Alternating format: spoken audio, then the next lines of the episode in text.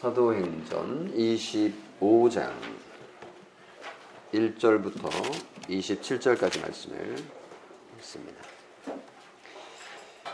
베스도가 부임한 지 3일 후에 가이사랴에서 예루살렘으로 올라가니 대제사장들과 유대인 중 높은 사람들이 바울을 고소할세 베스도의 호의로 바울을 예루살렘으로 옮기기를 청하니 이는 길에 매복하였다가 그를 죽이고자 함이더라. 베스도가 대답하여 바울이 가이사랴에 구류된 것과 자기도 멀지 않아 떠나갈 것을 말하고 또 이르되 너희 중 유력한 자들은 나와 함께 내려가서 그 사람에게 만일 옳지 아니한 일이 있거든 고발하라 하니라. 베스도가 그들 가운데서 8일 혹은 10일을 지낸 후 가이사랴로 내려가서 이튿날 재판자리에 앉고 바울을 데려오라 명하니 그가 나오매 예루살렘에서 내려온 유대인들이 둘러서서 여러 가지 중대한 사건으로 고발하되 능히 증거를 대지 못한지라. 바울이 변명하여 이르되 유대인의 율법이나 성전이나 가이사랴, 가이사에게나 내가 도무지 죄를 범하지 아니하였노라 하니 베스도가 유대인의 마음을 얻고자 하여 바울더러 묻되 내가 예루살렘에 올라가서 이 사건에 대하여 내 앞에서 신문을 받으려느냐 바울이 이르되 내가 가이사의 재판 자리 앞에 섰으니 마땅히 거기서 신문을 받을 것이라 당신도 잘 아시는 바와 같이 내가 유대인들에게 불의를 행한 일이 없나이다. 만일 내가 불의를 행하여 무슨 죽을 죄를 지었으면 죽기를 사용하지 아니할 것이나 만일 이 사람들이 나를 고발하는 것이 다 사실이 아니면 아무도 나를 그들에게 내줄 수 없나이다. 내가 가이사에게 상소하노라. 한데 베스도가 배석자들과 상의하고 이르되 네가 가이사에게 상소하였으니 가이사에게 갈 것이니라 하니라. 수일 후에 아그리파 왕과 버니게가 베스도에게 모나라로 가이사랴에 와서 여러 날을 있더니 베스도가 바울의 일로 왕에게 고하여 이르되 펠릭스가 한 사람을 구류하여 두었는데 내가 예루살렘에 있을 때에 유대인의 대제사장들과 장로들이 그를 고소하여 정죄하기를 청하기에 내가 대답하되 무릇 피고가 원고들 앞에서 고소 사건을 대하여 사건에 대하여 변명할 기회가 있기 전에 내주는 것은 로마 사람의 법이 아니라 하였노라. 그러므로 그들이 나와 함께 여기 오매 내가 제치하지 아니하고 이튿날 재판 자리에 앉아 명하여 그 사람을 데려왔으나 원고들이 서서 내게 짐작하던 것 같은 악행의 혐의는 하나도 제시하지 아니하고 오직 자기들의 종교와 또는 예수를 하는 이가 죽은 것을 살아있다고 바울이 주장하는 그 일에 관한 문제로 고발하는 것뿐이라. 내가 이 일에 대하여 어떻게 심리하는지 몰라서 바울에게 묻되 예루살렘에 올라가서 이 일의 신문을 받아들였느냐 한즉 바울은 황제의 판결을 받도록 자기를 지켜주기를 호소하므로 내가 그를 가이사에게 보내기까지 지켜두라 명하였노라 하니 아그리빠가 베스도에게 이르되 나도 이 사람의 말을 듣고자 하노라. 베스도가 이르되 내일 들으리이다 하더라. 이튿날 아그리빠와 버니게가 크게 위험을 갖추고 와서 천부장들과 시중의 높은 사람들과 함께 접견 장소에 들어오고 베스도의 명으로 바울을 데려오니 베스도가 말하되 아그리빠 왕과 여기 같이 있는 여러분이여 당신들이 보는 이 사람을 유대의 모든 무리가 크게 외치되 살려두지 못할 사람이라고 하여 예루살렘에서와 여기서도 내게 청원하였으나 내가 살피건대 죽일 죄를 범한 일이 없더이다. 그러나 그가 황제에게 상소한 구로 보내기로 결정하였나이다. 그에 대하여 황제께 확실한 사실을 알릴 것이 없으므로 신문한 후 상소할 자료가 있을까 하여 당신들 앞 특히 아그리빠 왕 당신 앞에 그를 내세웠나이다. 그 죄목도 밝히지 아니하고 죄수를 보내는 것이 무리한 일인 줄 아나이다 하였더라. 네 여기까지 오늘 설교 본문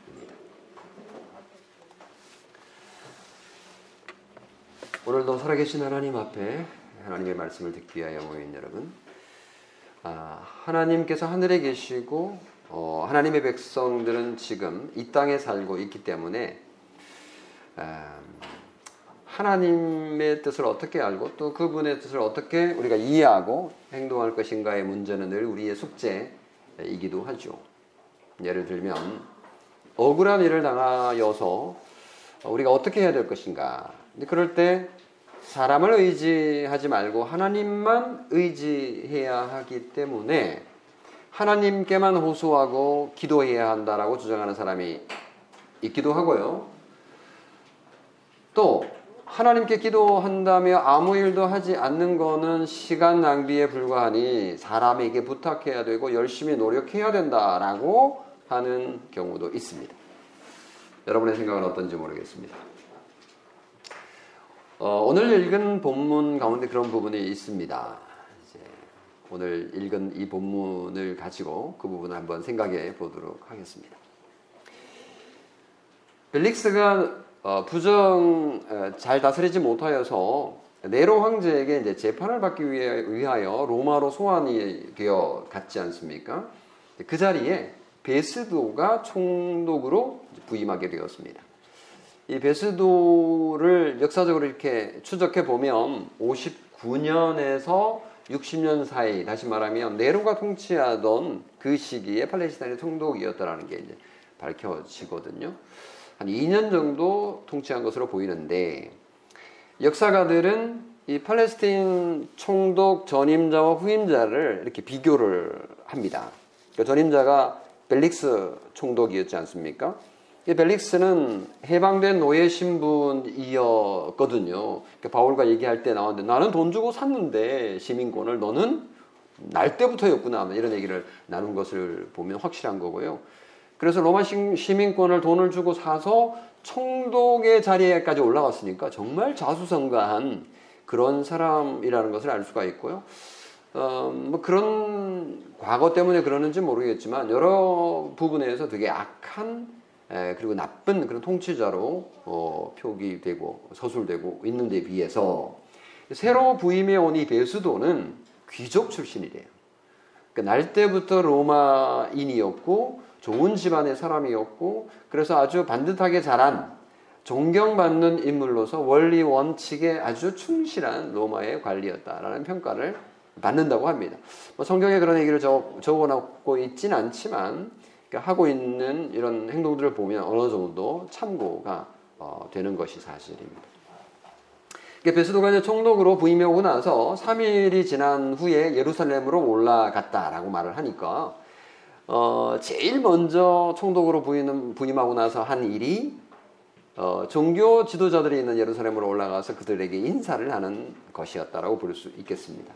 그래서 예루살렘에 올라가서 유대인의 종교 지도자들에게 부임 인사차 방문을 한 겁니다. 그런데 그 인사하는 자리에서 예루살렘의 대제사장이 2년 전 사건을 불러옵니다.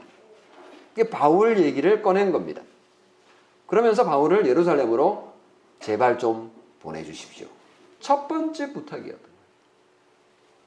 그러니까 처음 부임해 온 총독에게 첫 부탁을 한 거니까 이건 웬만하면 들어줘야 되는 요구이라고 볼 수도 있는 거죠. 부담이 상당히 드는 거죠. 그 베스도도 팔레스타인의 통치자로 왔으니까 이게 뭐 서로 잘 지내야 되는 겁니다. 그래야만 안정되게 이 팔레스타인을 통치할 수 있고 그 전 전임자였던 벨릭스와는 달리 어, 정말 이 평안하게 유대인들과 사이를 좋게 해야 되는 그런 상황인데 어, 이 요구를 거절합니다. 왜 그랬을까요? 그는 이미 어쩌면 유대인의 이 계략을 알았을 것이고 그 과거를 에, 알았을 가능성이 있습니다. 왜냐하면 예루살렘을 통치하고 있는 천부장은 여전히 벨릭스와 함께 있었던 루기오 천부장이었을 테니까요. 그래서 이 아마 루기오로부터 어, 바울의 관한 건에 대해서 이미 소식을 듣고 있었을 테이고 그랬기 때문에 이 요구를 금방 거절할 수 있었던 것이죠.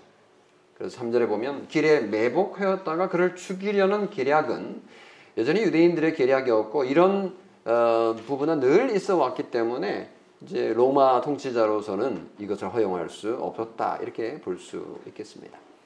그래서 베스도는 대제사장의 건의를 단박에 거절하고 가이사랴로 내려가서 얘기하자. 이렇게 해서 유대인들을 데리고 가이사랴로 함께 10일 후에 내려갑니다. 이제 가이사랴로 내려와서 총독부 건물에서 2년 만에 바울에 대한 재판이 열리게 된 거죠. 유대인의 고발이 뭐 2년 지났는데 특별한 게 있겠습니까? 여기 기록하고 있지는 않지만 똑같았을 거예요. 첫째, 여러 가지 중대한 사건, 7절에 이제 주동자인 것처럼 이렇게 이제 소개를 하는데요. 뭐 처음에 고발했던 것처럼 전염병 같은 자, 나사렛 이단의 우두머리, 그리고 디아스포라 유대인들을 다 소란케 하는 자, 그리고 성전을 모독하는 자라는 고발을 했을 것이라고 짐작할 수 있습니다. 지난 설교에서 우리가 확인했던 그 내용이죠. 그런데 그들은 아무런 증거를 제시할 수 없었습니다. 뭐 2년 동안 새로운 증거를 찾아야 되는데 전혀 그렇게 하지 못했죠. 왜? 거짓이었으니까요. 증거가 생길 리가 없습니다. 아, 물론 증거를 만들 수 있었겠지요. 근데 이것도 사실은 한두 번이지 늘 그렇게 할 수 없거든요. 만약에 이게 이제 발각되면요. 무고죄로 오히려 더 큰 벌을 받게 되기 때문에요. 아, 만만치 않은 거죠. 이 로마 사법 체계가 만만치 않습니다. 이제 바울이 변명을 할 차례가 되었습니다. 바울이 지금까지 수없이 반복한 얘기지만 신임 총독 베스도는 처음이잖아요. 그래서 이제 길게 설명을 했을 것이라고 짐작할 수 있는데 그걸 다 요약하면 이겁니다. 8절. 유대인의 율법이나 성전이나 가이사에게 내가 도무지 죄를 범하지 아니하였노라. 예, 뭐 여러 말을 했겠죠. 그런데 요약하면 그렇다는 거예요. 첫째, 모세의 율법을 나는 어기지 않았다. 둘째, 성전 모독하지 않았다. 셋째, 로마의 황제 가이사에게 죄를 범한 일이 없다. 더군다나 유대 지도자들은 아무런 증거도 제시할 수 없었기 때문에 신임 총독 베스도는 이제 분위기가 혼자인 바울에게 불리하게 돌아갈 것으로 예상할 수 있는데 유대인 고소하는 유대인들이 아주 뻘쭘하게 된, 거, 된 거예요. 불리하게 된 거죠. 고소하는 사람이 고소를 했는데 증거가 없으니까 이건 뭐 아주 곤란하게 된 겁니다. 상황이 이렇게 되고 보니까 신임 총독으로서는 유대 유대 종교 지도자들의 마음을 얻는데 이제 실패하게 되는 셈입니다. 유대 종교 지도자들이 기분이 좋을 리가 없죠. 자기들 계획대로 지금 일이 진행되지 않으니까 베스도도 이제 뭐 싫어지는 상황이 된 거예요. 그래서 그랬는지 베스도가 유대인들의 마음을 사려는 행동을 취합니다. 그렇기도 하죠. 조금 전에도 제가 말씀드렸지만 베스도가 처음 와서 이제 신임 총독으로서 이 팔레스틴을 정말 어, 문제 없이 문제 없이 이 유대인들이 참 그 당시만 해도 유명했거든요. 계속 반란을 일으키니까 나중에 어, 10년 후에 이제 예루살렘의 티토 장군에 의해서 완전히 그냥 박살나지 않습니까? 예루살렘이 처참하게 예, 멸망하게 되는데 이 당시에도 계속 반란들이 일어났고 최근에도 일어난 사건이 있었기 때문에 그래서 이제 잘 구슬려야 되는데 이제 그런 조치를 취하려고 합니다. 그래서 구절에 보면 유대인의 마음을 얻으려고 네가 예루살렘에 올라가서 이 사건에 대하여 내 앞에서 신문을 받으려느냐. 원래 거절했던 베스도 아니에요? 근데 지금 슬쩍 바울에게 죄도 없는데 예루살렘에 올라가서 이 사건에 대해서 내 앞에서 신문을 받으려냐. 내가 보장은 할게. 그러나 거기 가서 신, 저기 재판을 받을래. 이제 이렇게 한 거죠. 바울이 어떻게 해야 될까요? 뭐 우리는 이미 다 결과를 알고 있기 때문에 뭐 의미 없는 질문이지만 바울은 거절해요. 몇 가지 이유를 생각해 볼 수 있습니다. 첫째, 예루살렘으로 이동하는 것 자체가 매우 위험합니다. 도중에 자객에 의해서 살해될 수 있는 가능성이 많은 거죠. 그래서 바울이 동의할 이유가 없습니다. 두 번째, 가이사랴에서 예루살렘으로 자신의 고속권이 이동한다는 것은 로마법에서 유대법의 영역으로 옮겨간다는 뜻이기도 해요. 가이사랴가 로마 제국을 대표한다면 예루살렘은 유대 종교를 대표한다고 볼 수 있지 않습니까? 이 가이사랴는 이 본래 가이사랴는 시저 황제라는 이름이잖아요, 원래. 이 황제라는 이름을 따가지고 도시 이름을 황제라고 지은 거와 마찬가지이거든요. 그러니까 이 가이사랴는 팔레스타인의 로마격이라 이렇게 볼 수도 있는 거죠. 당연히 총독의 판단도 예루살렘의 종교 지도자들의 눈치를 볼 수밖에 없는 겁니다. 예루살렘에 올라가게 되면. 그러면 공정한 재판을 기대하기도 어려운 거죠. 그래서 바울이 동의할 이유가 없습니다. 세 번째, 예루살렘에는 종교 아, 재판 구성을 종교 지도자들로 구성할 것이 뻔합니다. 뭐 인도는 베스도 총독이 할 수 있겠지만 어, 유대인들을 불러서 어, 그 위원회를 구성할 가능성이 많기 때문에 객관성이 많이 떨어질 것이라고 짐작할 수 있으니 동의할 이유가 없습니다. 마지막으로 이 마지막 이유는 좀 아이러니한데요. 만약 베스도가 바울의 결백을 선포하고 풀어주게 되면 그러니까 예루살렘 올라가서 야 니네들 뭐 증, 증거 없잖아. 풀어줄게. 그래서 예루살렘에서 풀어줘요. 만약에 그런 상황이 발생하게 되면 곤란하게 되는 거예요. 바울은 더 이상 로마 군대의 보호를 받을 수 없는 상황이 전개되는 거죠 오히려 예루살렘 거리에서나 또는 유대 길에서 어딘가에서 자객에게 네, 죽, 죽을 가능성이 살해당할 가능성이 더 많아지는 셈입니다. 아, 이건 좀 아이러니예요. 그래서 바울이 결심을 합니다. 이제 자신의 로마 시민권을 발휘해야 될 때가 되었음을 감지하고 있는 겁니다. 이걸 지금까지는 소극적으로 사용해 왔는데 이제 적극적으로 카드를 내밀 때가 된, 되었다라고 여긴 거죠. 그래서 그 유명한 내가 가이사께 상수하노라라는 말이 등장합니다. 10절 11절 말씀. 바울이 이르되 내가 가이사의 재판 자리에 앞에 섰으니 재판 자리 앞에 섰으니 마땅히 거기서 신문을 받을 것이라. 당신도 잘 아시는 바와 같이 내가 유대인들에게 불의를 행한 일이 없나이다. 내가 만일 불의를 행하며 무슨 축을 죄를 지었으면 축기를 사용하지 아니할 것이나 만일 사람들이 나를 고발하는 것이 다 사실이 아니며 아무도 나를 그들에게 내줄 수 없나이다. 내가 가이사께 상소하노라. 법정에서 뭐 우리는 법정에 간 일이 별로 없어서 이 사법 체계에 대해서 뭐 대충 그냥 어, 학교에서 배운 대로 어, 알고 있습니다만은 그러니까 내가 억울하게 고소를 당한 나는 죄가 없는데도 불구하고 계속 붙잡혀서 어, 이렇게 고생을 할 수 있습니다. 이제 구속이 된 거죠. 아직 죄가 확정되지 않았지만 에, 의심이 될 경우는 구속을 시킬 수 있거든요. 도망갈 수 있는 그런 여지가 보인다 그러면 이제 구속이 되는데 지금 바울은 구속되어 있는 상황인 거죠. 얼마나 억울합니까? 그래서 그럴 때 이제 상소를 지금 억울한 상황이 계속되기 때문에 이제 상소를 억울한 상황을 호소 또는 상소하게 된 거죠. 바울이 내가 가이사께 상소한다라고 이제 선언을 하고 나니까 바울의 이 발언은 베스도의 흔들리는 마음을 바로잡게 하는 결과를 낳게 됩니다. 유대인의 환심을 사려는 마음을 단박에 포기하도록 만든 거예요.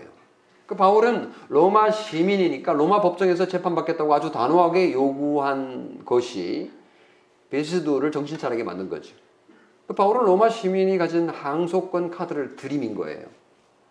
사실은 바울은 죄가 없다는 것이 너무나도 분명함에도 불구하고 지난 2년 동안 죄인의 신분으로 구속되어 있었단 말이죠.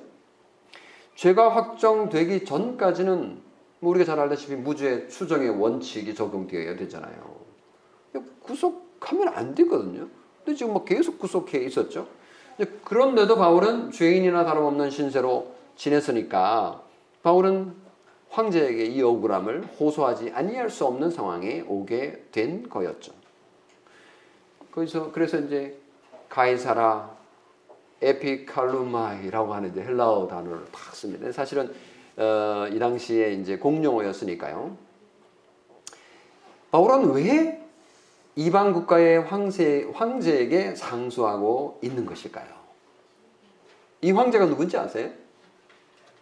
이 당시 황제가 우리가 잘 아는 네로입니다. 네로. 네로 황제가 건재하고 있는 이때였습니다. 그 잔악하기로 유명한 네로에게 상소를 합니다. 이게 지금 제정신인가 싶죠? 더군다나 우리가 처음 이 설교를 시작할 때 제가 여러분에게 질문을 던졌던 그 질문을 다시 돌아와 보면요. 바울은 지금 누구에게 호소하고 있는 걸까? 하나님에게 호소하고 있는 것이 아니라 세상 황제에게 지금 호소하는 것이 아니냐, 상소하는 것이 아니냐. 이게 정말 믿음 없는 행동이 아니냐라는 의문을 던질 수 있는 부분에 도달한 것입니다. 어떻습니까, 성도 여러분? 바울이 던진 이 상소는 어떤 의미를 가질까요? 우리가 바울을 알죠. 사실은 바울이 여기까지 오기까지 어떤 과정을 거쳤는지 우리는 잘 알고 있습니다. 바울이 쓴 여러 서신서들을 볼 때에도 에베소서를 통해서도 하나님의 작정과 하나님의 섭리를 바울은 굳건하게 믿고 있다는 것을 알 수 있습니다. 그래서 바울이 황제에게 상소한 것은 기도하면서 결정한 것이라고 볼 수밖에 없습니다. 하나님께 기도하면서 우리에게 주어진 길을 걸어가고 있는 거죠. 하나님께 일용할 양식을 달라고 기도하면서 동시에 생업을 위해 일하는 것과 같아요. 그러니까 우리가 일용할 양식을 주시옵고라고 주기도문에서 기도하잖아요. 그러면서 가만히 그냥 누워 있나요? 그러면 누가 와서 그냥 하늘에서 이렇게 빵을 밥을 먹여 주나요? 그렇지 않죠. 우리가 하나님께 믿음으로 기도하지만 동시에 우리는 일하러 갑니다. 그리고 밥을 음식을 양식을 사서 만들어서 먹잖아요. 그것은 하나님께서 우리에게 주신 명령입니다. 기도도 해야 되고 일도 해야 되고 하나님께 기도하면서 상처를 치료하기 위하여 또 어디로 가요? 병원에 갑니다. 하나님은 세상에 존재하는 모든 물질과 모든 제도와 모든 사람과 모든 조직을 활용하시는 분이세요. 그것을 가지고 일하시는 분이시기 때문에 바울이 이렇게 호소한 거가 이상한 거라고 의심할 필요가 없는 거죠. 바울이 황제에게 호소하자 베스도는 정신이 정말 번쩍 들었습니다. 신임 총독으로서의 본분을 잊을 뻔했다가 정신을 차리게 된 거예요. 로마 황제가 임명한 관리는요, 로마 시민의 안전과 안녕과 공의를 위해서 존재합니다. 만약 이걸 어기면요, 당장에 소환되는 거예요. 네, 당장 로마로 소환되어서 벌을 받게 되어 있습니다. 벨릭스도 사실은 그렇게 소환되어 간 거거든요. 그래서 12절에 베스도가 배석자들과 상의하고 이르되 결론을 내립니다. 내가 가이사에게 상소하였으니 가이사에게 갈 것이다. 이 말은 가야 한다라는 말입니다. 자, 여기서 한 가지 의문이 듭니다. 바울은 왜 처음부터 이렇게 주장하지 않았을까? 아니, 예루살렘에 있을 때, 그때 잡혔을 때, 그때 나 로마로 갈게. 나 황제에게 호소해. 그때 그 주장을 할 수 있었을 텐데 도대체 지금 몇 년이 지났어요, 지금. 지금 2년이 넘게 세월이 지났습니다. 허송 세월을 보낸 거 아니에요?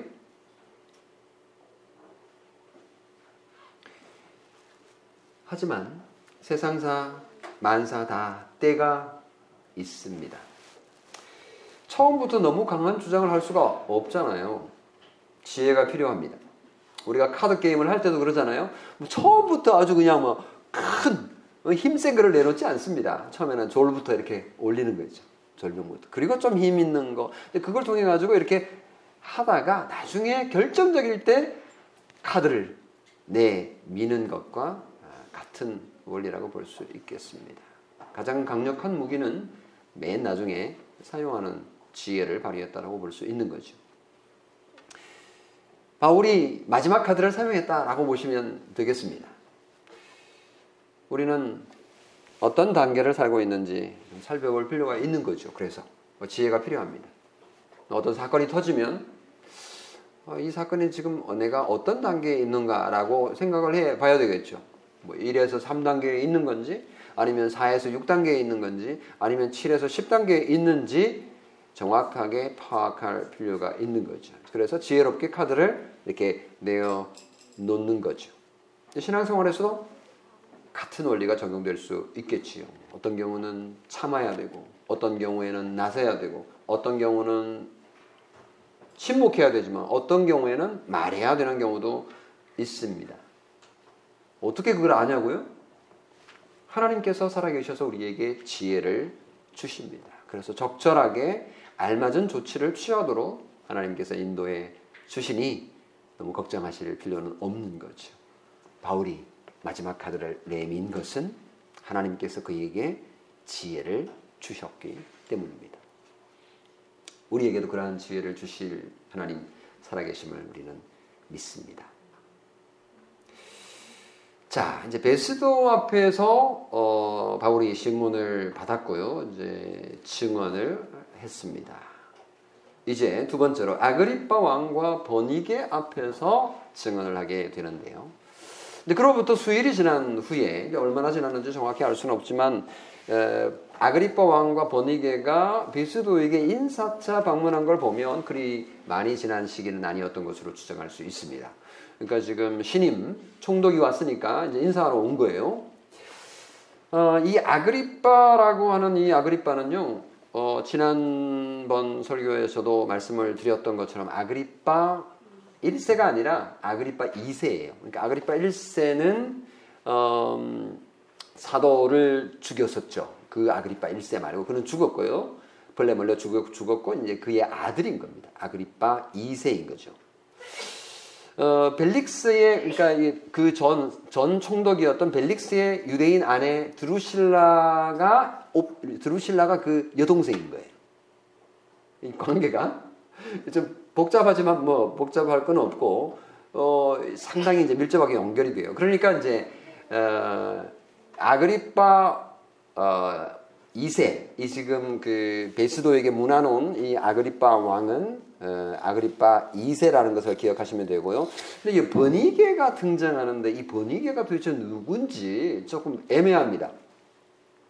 어, 버니게가 또 이거 뭐 아그리파는 왕이라 그러는데 버니게는 뭐야 했는데 버니게가 남자가 아니고 여자입니다. 아, 의외죠. 그러면 아그리파 왕하고 왔으니까 버니게는 아내인가? 싶은데요. 이게 참 어처구니가 없는 게요. 이 버니게는요. 드루실라의 자매예요. 자매 관계예요. 자매 관계고요. 다시 말하면 아그리파 2세의 여동생입니다. 근데 부부처럼 왔어요. 아 그냥 오빠 따라 온 건가? 뭐 그럴 수도 있겠죠. 근데 역사가들은 의심을 합니다. 이 둘이서 결혼해서 사는 근친 관계다. 이렇게 보는 거죠. 그러니까 이 헤롯 헤롯 왕가는요, 이게 정말 지저분한 왕가예요. 어, 있을 수 없는 유대인으로 유대인으로 개종한 그 헤롯 그 저기 왕가인데요. 그러니까 유대인으로서 있을 수 없는 일들을 행하는 정말 악한 어, 그 왕가입니다. 이이 버니게는요, 어, 아그리파 2세와 살기 전에는 삼촌하고 결혼을 했었어요. 또. 참, 어, 이건, 이것도 근친상간이죠. 근데 이제 삼촌이, 그러니까 아내, 남편이죠. 남편이 죽자 이게 주 48년 정도 되는데 이 버니게가 오빠 베스도하고 함께 사는 거예요. 이더 심각한 근친상간인 거죠. 그런데 이상하게도 이 악한 헤롯 왕가는요, 로마 황제의 마음을 사는 데는 아주 대단한 능력을 가졌어요. 그래서 팔레스타인에서 많은 돈을 걷어가지고요, 세금을 걷어가지고 금을 금을 엄청나게 모아가지고 로마 황제에 갖다 바치는 거예요. 그래서 맨날 하는 일이 로마에 가가지고 황자의 마음을 사는 거. 이게 이제 정치적인 그 수완이 아주 대단한 자였습니다. 유대인들이 좋아하겠습니까? 그래도 그래도 로마 황제의 인가를 받아서 인정을 받는 팔레스타인의 팔레스타인의 왕으로 일을 하고 있었던 것이죠. 음, 그 로마 네로 황제 주변 상황을 그린 영화들을 보면요, 이 헤롯이 가끔 종종 그 로마에 등장합니다. 그래서 유대인들에게 이렇게 살해 위협을 받고 그럽니다. 그러니까 되게 이제 미움을 받을 수밖에 없는 그런 집안이었던 건데요. 어, 유대인에게 사랑받지 못하는 그런 지도자. 그러나 실세였던 이 아그리파 2세가 여동생 버니게와 함께 신임 베스터 총독을 인사하러 온 거예요. 이런 배경을 가지고 있습니다. 그러니까 이 헤롯 왕가는요, 참, 이, 그, 하나님의 복음, 하나님의 나라와 관점에서 보면, 이 사탄의 도구로 아주, 어, 적극적으로 활용된 그런, 그, 에, 집안입니다. 그러니까 그의 이 아그리파 2세의 할아버지가 대헤롯이라고 헤롯이 헤롯인데 대헤롯이라고 불러요. 이제 이 사람부터 시작이 되거든요. 이 대헤롯이 누구냐면 아기 예수님을 죽이려고 했던 헤롯이에요. 그랬죠? 그리고 어, 그 다음 세대에 헤롯 아, 아켈라우라고 하는 사람이 나오는데 에, 이 사람은 이제 대헤롯이 죽고 나서 요셉과 마리아를 데리고 베들레헴이 아니라 나사렛에 가서 살도록 했던 또 인물이에요. 그리고 또 다른 아들 헤롯 안티파스는 세례 요한의 뭐 머리를 잘랐던 헤롯이지요. 그리고 그 한 세대 이후에 헤롯의 손자 아그리파 1세는 야고보 사도를 죽였죠. 예, 그리고 지금 아그리파 2세인 거예요. 그러니까 참 악한 집안이라고 볼 수 있습니다.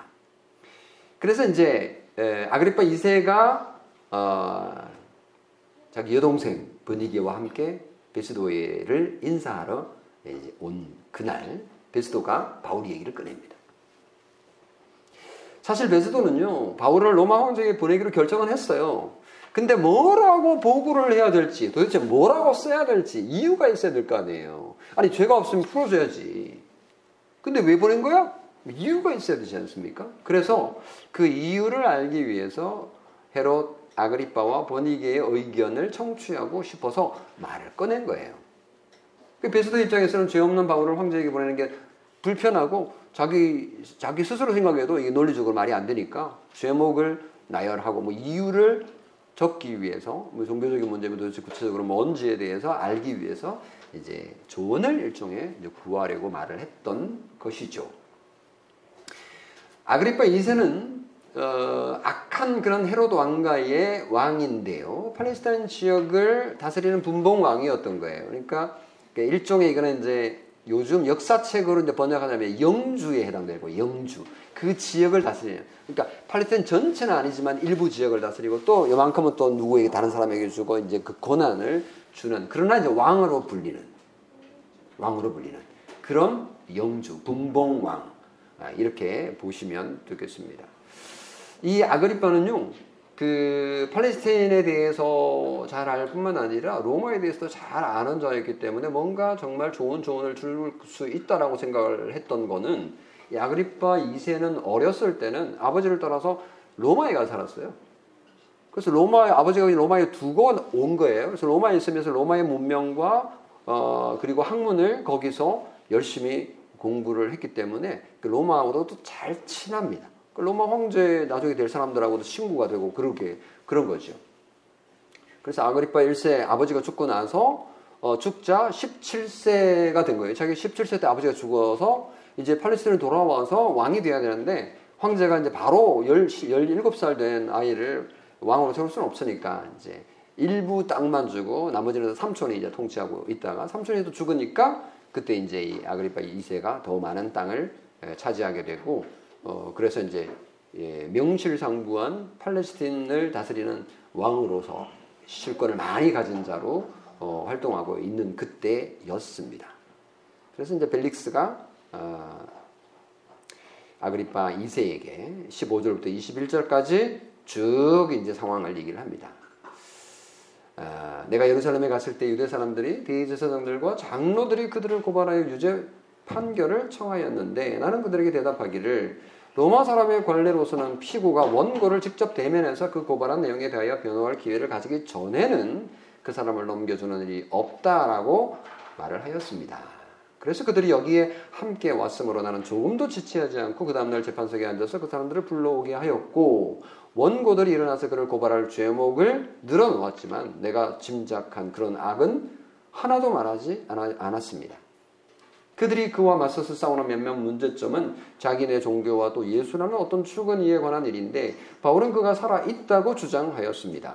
나는 이 문제를 어떻게 심리해야 할지 몰라서 바울에게 예루살렘으로 가서 이 사건에 대하여 거기서 재판 받기를 원하는지를 물어보았습니다. 그러나 바울이 황제의 판결을 받도록 그대로 갇혀 있게 해 달라고 호소하므로 내가 그를 황제에게 보낼 때까지 그를 가두어 두라고 명령하였습니다. 이렇게 말을 하니까 아그리빠가 오 나도 이 사람 안다. 어 그 사람 말 듣고 싶다 이렇게 된 거예요. 그러니까 베스도가 그래요? 잘 됐네요. 그럼 내일 제가 바울을 불러오겠습니다. 그렇게 다음날 바울이 아그리빠와 버니게가 크게 위험을 갖추고 와서 천부장들과 시중의 높은 사람들과 함께 접견 장소에 나타나게 됩니다. 이건 재판이 아니에요. 아, 이거는 재판이라고 볼 수 없는 거죠. 뭐 재판 중에 뭐 이렇게 거하게 이렇게 차려 입고 나타나는 건 좀 말이 안 되죠. 그냥 참고하기 위해서 그냥 아, 바울의 얘기를 들어보려고 한 거죠. 그런 의미에서 바울을 어, 그런 뭐 잔치 자리 같은 그런 곳에 어, 불러서 접견을 하는 그런 상황이었던 거죠. 그래서 베스도가 그들에게 바울을 소개합니다. 한번 들어보세요. 아그리파 임금님, 그리고 우리와 자리를 같이 하신 여러분, 아주 그, 그 당시 뭐 고관들, 귀족들이 다 불렀겠죠. 여러분이 보시는 대로 이 사람은 예루살렘에서나 여기서나 모든 유대 사람이 그를 이 이상 더 살려두어서는 안 된다고 소리치면서 나에게 청하는 사람입니다. 그러나 나는 그가 사형을 받을 만한 아무런 일도 하지 않았다고 판단하였습니다. 그런데 그는 스스로 황제께 상소하였으므로 나는 그를 보내기로 작정하였습니다. 나는 그와 관계되어 있는 일을 황제께서 올릴 만한 확실한 자료가 없으므로 이 나오죠. 여기서 그를 신문해서 내가 써 올릴 자료를 얻을까 하는 생각으로 그를 여러분 앞에 특히 아그리빠 임금님 앞에 끌어다가 세웠습니다. 죄수를 보내면서 그의 죄목도 제시하지 않는 것은 이치에 맞지 않는 일이라고 생각합니다. 여기 베스터의 표현에서 우리는 예수 그리스도를 살려두지 말고 죽여야 한다고 소리쳤던 예루살렘의 군중들이 생각나지 않나요? 비슷해요. 지금 베스도가 바울의 무결점, 그러니까 결점이 없어 무죄함을 선언하고 있잖아요. 빌라도도 그랬어요. 빌라도도 예수 그리스도를 재판할 때 어, 죄가 없는데 이렇게 했지 않습니까? 그런 생각이 좀 납니다. 이런 비슷한 일들은 역사 속에서 반복적으로 일어났지요. 우리 그리스도인들이 세상에서 종종 박해와 핍박을 받는 경우들이 있습니다. 왜 그렇습니까? 왜 예수 믿는 사람들이 핍박을 받아야 되죠? 뭐 여러 이유가 있겠습니다만은 예수 그리스도께서 먼저 그 길을 가셨다는 사실을 우리는 알고 있습니다. 예수님이 당한 박해와 핍박은 우리가 경험하는 박해와 핍박의 이유가 되기도 합니다. 아, 예수님이 박해를 안 받았으면 나도 박해를 안 받는 건데. 예수님이 핍박을 안 받았으면 나도 핍박을 안 받았을 텐데. 아, 예수님이 고난을 안 받았으면 나도 고난을 안 받을 텐데. 아, 예수님 괜히 받아가지고 내가 고난을 받네. 어, 이렇게 원망할 수 있는 거리인 것처럼 보여요. 그러나 과연 그럴까요? 그렇지 않습니다. 왜냐하면 바울이 받는 핍박과 고난 또는 우리가 경험하게 되는 고난과 아픔은 예수 그리스도의 고난과 핍박을 생각하게 하는데 그 예수 그리스도의 고난과 핍박이 우리를 괴롭게 하는 원인으로 볼 것이 아니라 오히려 반대입니다. 그분의 고난과 아픔과 슬픔은 바로 우리를 위한 것이었다는 사실입니다. 다시 말하면 예수 그리스도께서 당한 고난은 우리 때문이었어요. 우리가 고난받고 우리가 죽어야 할 그 고난, 우리가 저주받아야 할 그 저주를 예수 그리스도께서 받으신 거죠. 예수 그리스도의 슬픔은 우리 때문이었습니다. 그래서 오래전에 이사야 선지자가 이렇게 예수 그리스도의 고난에 대해서 노래했습니다. 그는 실로 우리의 질고를 지고 우리의 슬픔을 당하였거늘 우리는 생각하기를 그는 징벌을 받아 하나님께 맞으며 고난을 당한다 하였노라. 그가 찔림은 우리의 허물 때문이요 그가 상함은 우리의 죄악 때문이라. 그가 징계를 받음으로 우리는 평화를 누리고 그가 채찍에 맞음으로 우리는 나음을 받았도다. 우리는 다 양 같아서 그릇 행하여 각기 제 길로 갔거늘 여호와께서는 우리의 죄악을 그에게 담당시키셨도다. 그가 곤욕을 당하여 괴로울 때에도 그의 입을 열지 아니하였으니 마치 도수정으로 끌려가는 어린 양과 털 깎는 자 앞에서 잠잠한 양같이 그의 입을 열지 아니하였도다. 그는 곤욕과 신문을 당하고 끌려갔으나 그 세대 중에 누가 생각하기를 그가 살아있는 자들의 땅에서 끊어지면 마땅히 형벌받을 내 백성의 허물 때문이라 하였으리요.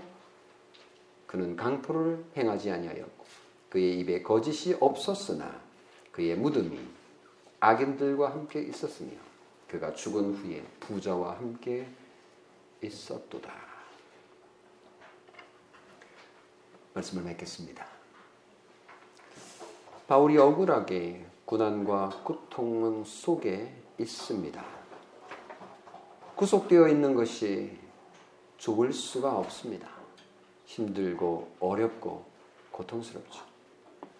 우리도 살아가다 보면 이런 고통과 아픔을 종종 경험하게 됩니다. 예수 그리스도의 고난과 슬픔과 찔림을 생각하십시오. 그분의 고난과 슬픔과 찔림이 바로 나를 위한 것임을 그리고 나의 고통과 슬픔과 고난을 통하여 하나님께서 놀라운 당신의 하나님의 나라의 일을 행할 것을 기대하고 소망하십시오. 바울을 통하여 바울의 이 고난을 통하여 하나님의 복음이 온 세상에 선포되고 하나님의 나라가 이루어질 것을 바울은 간절히 바라고 소원하였을 것입니다.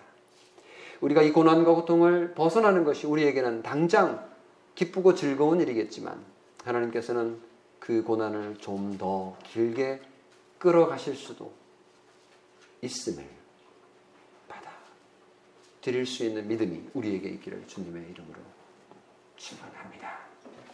아멘. 기도하겠습니다. 좋으신 아버지 하나님. 하나님께서는 우리를 시험에 또는 아픔 가운데 또는 고통 가운데 또는 사망의 음침한 골짜기로 걸어가도록 내버려 두시기도 하시는 것을 경험합니다.